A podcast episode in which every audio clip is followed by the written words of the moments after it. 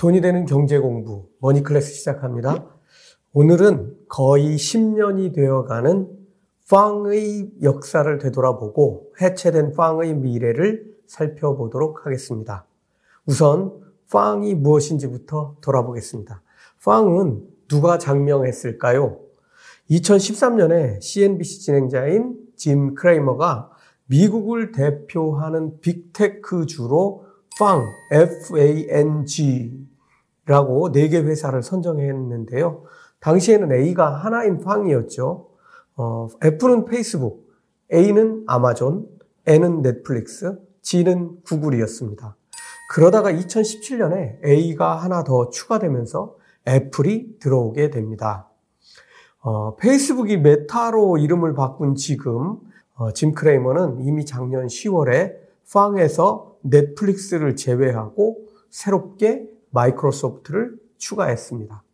그리고 구글은 모기업 알파벳의 A로 변화한 새로운 빅테크 오형제 MAMAA를 선보이게 됩니다. MAMAA는 M-A-M-A-A입니다. M은 메타, A는 애플, 두 번째 M은 마이크로소프트, 두 번째 A는 아마존, 마지막 A는 알파벳입니다. 최근 페이스북 실적 사태를 보면서 어, 메타가 지금 MAMAA에 유지된 배경에 관심이 가실 텐데요. 메타가 다음 세대 빅테크 대장주에 포함된 이유를 크레이머는 스스로 혁신하려고 하기 때문이라고 밝혔습니다. 4분기 실적에서 실망을 안겨줄 걸 미리 알았는지 이미 작년 10월에 메타버스 세상의 개척자로 메타를 배제할 수 없다는 메시지를 던진 것으로 보입니다. 다만 이건 추정입니다. 이렇게 추정하는 이유는 메타를 넣은 이유를 이미 발표되기도 전에 실적과 연관해서 잘 설명했기 때문인데요. 그 결과는 아직 몇 년을 두고 지켜봐야 합니다. 2013년에 A가 하나인 FANG 팡에 아마존은 포함되었지만 애플은 2017년이 되어서야 등장하게 됩니다. 당시 2014년에 아마존은 고속 성장을 구가하고 있었지만 지금과는 비교할 수 없는 그런 상태였습니다. 그리고 3년 후인 2016년이 되어서야 월마트를 제치고 세계에서 가장 큰 유통업체가 되었죠. 애플은 2011년 스티브 잡스가 사망한 이후 과연 애플이 계속 지위를 유지할 수 있을지 의심을 받게 됩니다. 팀 쿡의 시대에도 애플은 건재했지만 시장은 아직도 스티브 잡스가 만들어 놓은 그늘에서 애플이 성장하고 있었다고 있다고 생각하고 있었고 팡에 비교할 수 없을지도 모른다는 의심을 하고 있었던 것입니다.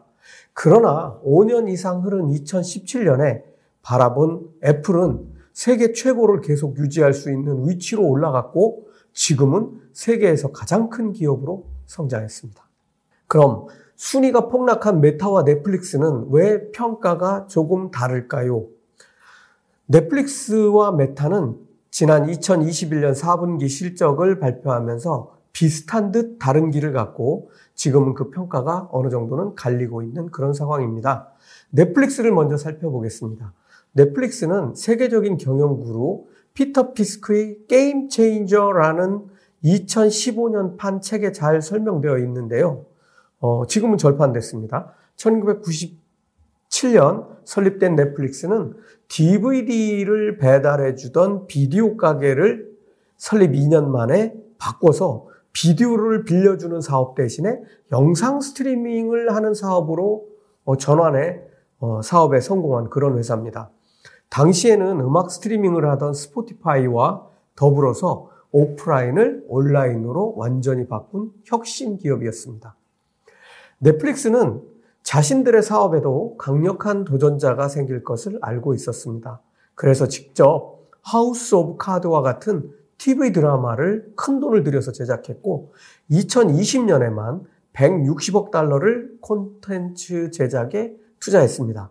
작년에는 세계적인 K 콘텐츠를 어, 작년에는 세계적인 K 콘텐츠 유행을 만든 오징어 게임을 제작하기도 했습니다. 그러나 2019년이 오면서 이 시장에 큰 변화가 오기 시작합니다. 이미 스트리밍 시장에 진출한 애플 TV는 물론 월트 디즈니의 디즈니 플러스가 강력한 경쟁자로 등장하기 시작한 겁니다. 팬데믹은 소비자들을 시청 방법의 혁신을 넘어서 콘텐츠에 더욱 주목하는 세상으로 급속하게 밀어넣었습니다. 매일같이 앉아서 넷플릭스만 보다 보니까 어, 더는 볼 게 별로 없는 그런 일이 벌어지고 만 것이죠. 따라서 넷플릭스는 더욱 많은 투자로 회원 확보에 승부를 걸어야 하고 밖으로는 디즈니와 경쟁해야 하는 상황에 휘말리게 됐습니다. 페이스북에서 이름을 바꾼 메타도 지금 순탄치 않은 미래를 맞고 있습니다.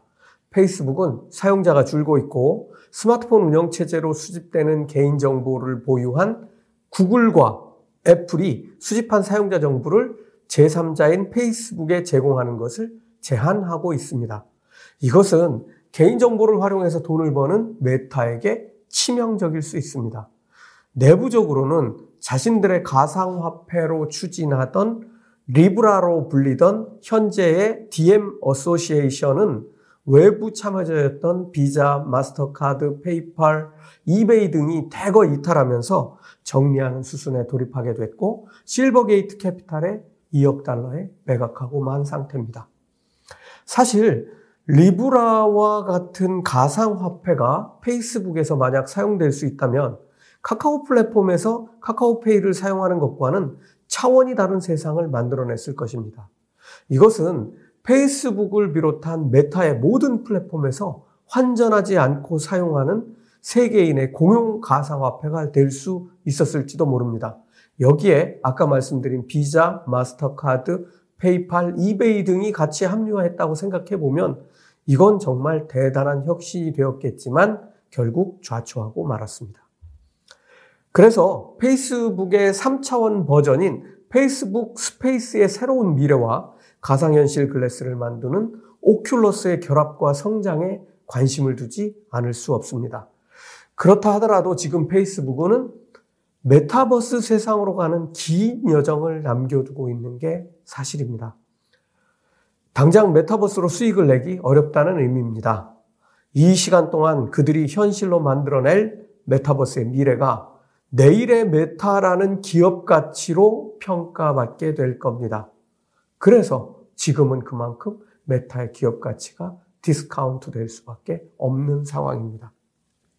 그렇다면 FAANG의 다른 기업들은 어떤 미래를 만들고 있는지 한번 살펴보겠습니다. 자, 넷플릭스는 제거되었고, 메타는 다시 한번 도전할 기회를 얻게 됐습니다.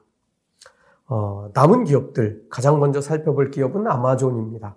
아마존은 온라인 서점으로 시작했지만 오프라인으로 시장을 확대하고 있고 무엇보다 AWS로 불리는 아마존 웹 서비스의 성장이 두드러지고 있습니다.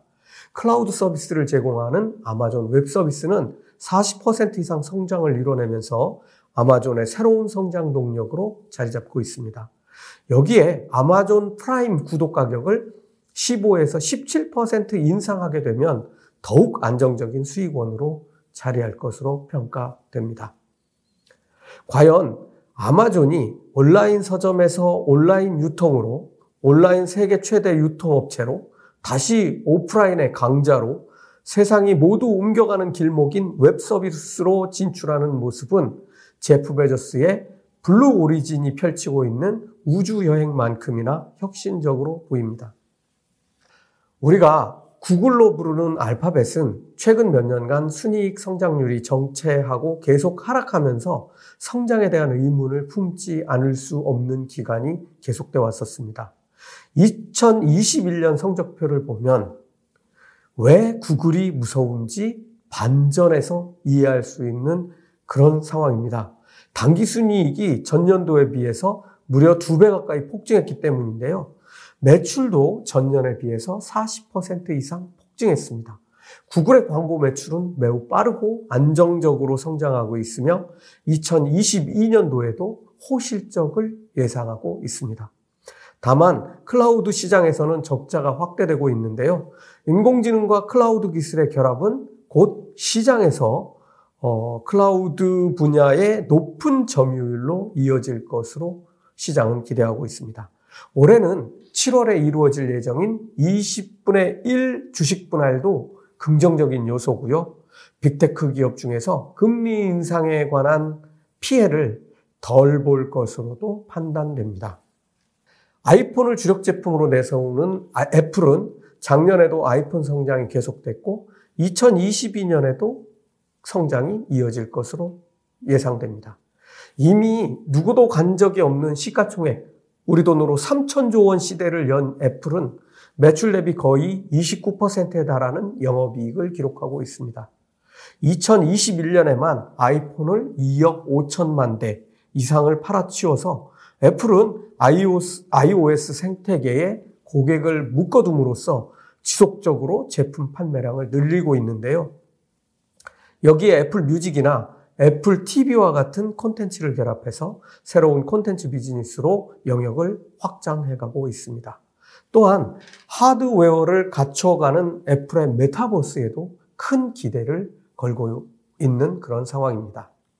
그럼 새롭게 만마에 편승한 마이크로소프트의 저력은 무엇일까요? 마이크로소프트의 매출은 크게 세 가지 분야로 나눠볼 수 있습니다. 지능형 클라우드, 퍼스널 컴퓨팅, 생산성 및 비즈니스 프로세스가 그것인데요. 지능형 클라우드가 26% 성장했고 퍼스널 컴퓨팅은 15%, 생산성 및 비즈니스 프로세스 분야에서는 19% 성장했습니다. 그리고 세기의 인수로 평가받는 액티비전 블리자드 인수로 엑스박스와 게임 패스에서 컨텐츠 부문 경쟁력이 급속하게 강화될 것으로 보고 있습니다. 2021년 영업이익률은 41.1%로 전년도의 37%에서 급상승했고 이런 추세는 2022년도, 2023년도에도 계속될 것으로 전망하고 있습니다. 2022년이 밝아오면서 팡은 해체됐습니다. 넷플릭스는 이제 경쟁이 치열한 전통 산업에 들어있는 것으로 취급받기 시작했습니다. 메타는 여러 가지 도전에 직면하고 있으면서도 아직도 먼 미래에 투자를 계속해야 합니다. 과거의 영광을 회복한 마이크로소프트는 만마로 다시 빅테크의 주역이 되었고 이들이 세계 최고의 자리를 놓고 과연 어떤 경쟁을 펼칠지 궁금해집니다. 머니클래스 마칩니다.